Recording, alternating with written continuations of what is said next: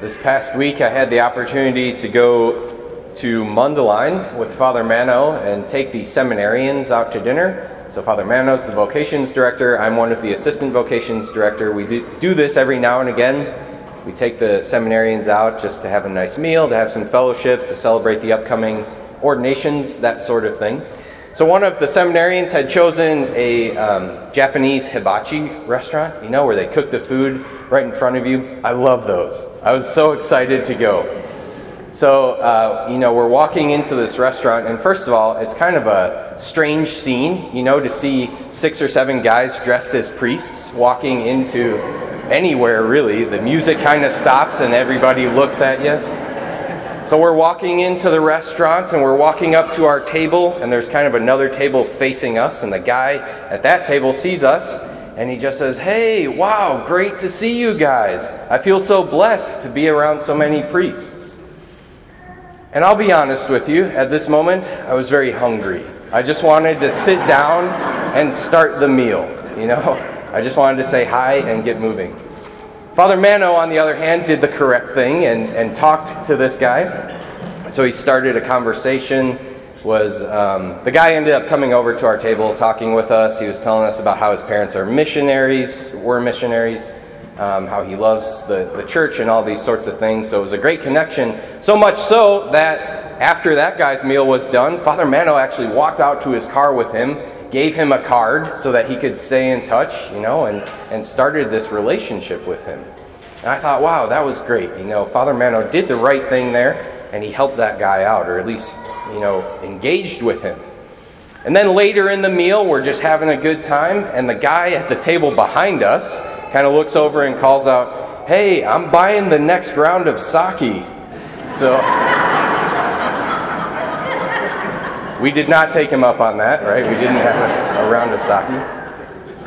But again, Father Mano took the time to actually go over and talk to that guy and engage with him. And by the end of his meal, he came over and said, You know, thank you guys. It's good to see you. I feel blessed to be around you. All of those sorts of things. Father Mano gave him a card too, and now presumably they have uh, a relationship as well. So I took a great lesson from this, is my point.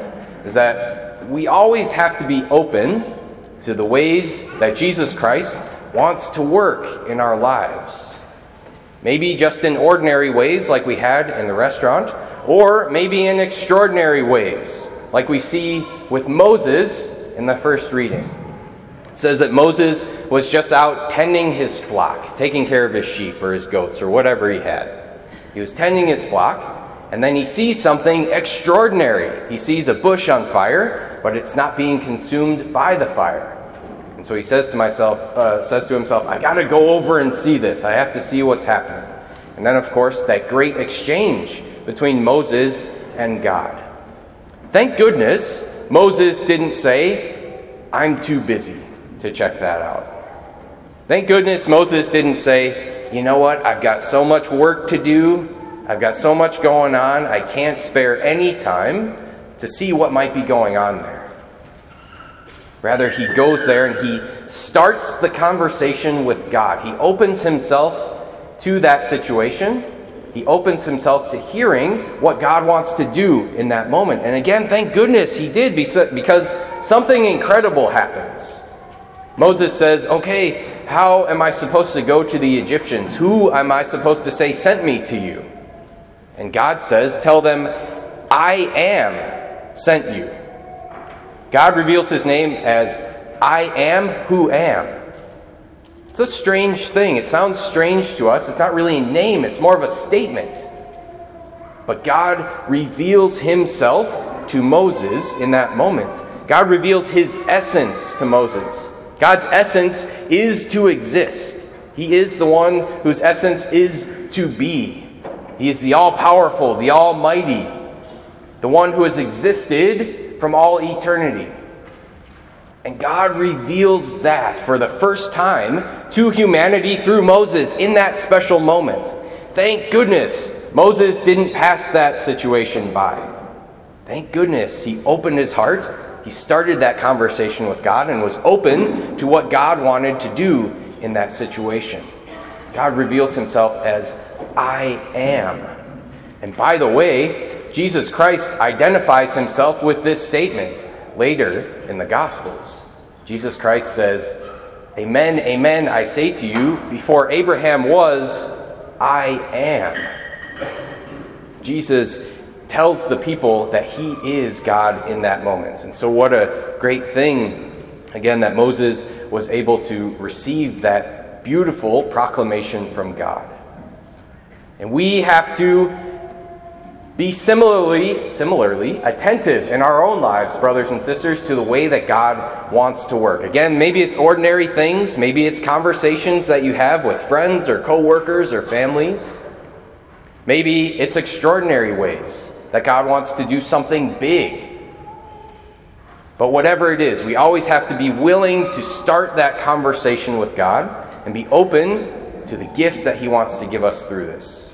And now, if you're sitting there and thinking, well, gosh, what are those moments? Where has God tried to work in my life? I can't think of any of those moments. Well, I, su- I would suggest to you that your biggest burning bush moment in your life is whatever it is that's going on that you most wish wasn't happening. What's that thing in your life that you wish wasn't there? What's that problem that you have that you wish has already been taken care of? Maybe the thing that scares you. Maybe the thing that you're angry about. Maybe some sin that you're dealing with. What's that thing that you most wish wasn't in your life? And again, I would suggest to you that that is your burning bush. That's where God wants you to encounter Him and His love most potently. That's where Jesus wants you to go to Him and say, Lord, I open up this situation to you. I open up my heart to you. I wish it wasn't here. This is a big cross. This is difficult. Yet I trust you. I surrender this situation to you. I know that you are God, you are perfect, your plan for me is perfect, and I know that you have only allowed this thing in my life because you want to bring something good out of it. And that's something that we always have to remember, brothers and sisters. God only allows suffering, He only allows difficulties, He only allows crosses in our lives if He wants to bring good out of them if He wants to redeem them and sanctify us through them. And so think of it this way what's the single most evil thing that's ever happened in the history of creation? God Himself being put to death on the cross, God being murdered by His creation. That's the single most evil moment that's ever happened. What's the single greatest thing that's ever happened to humanity?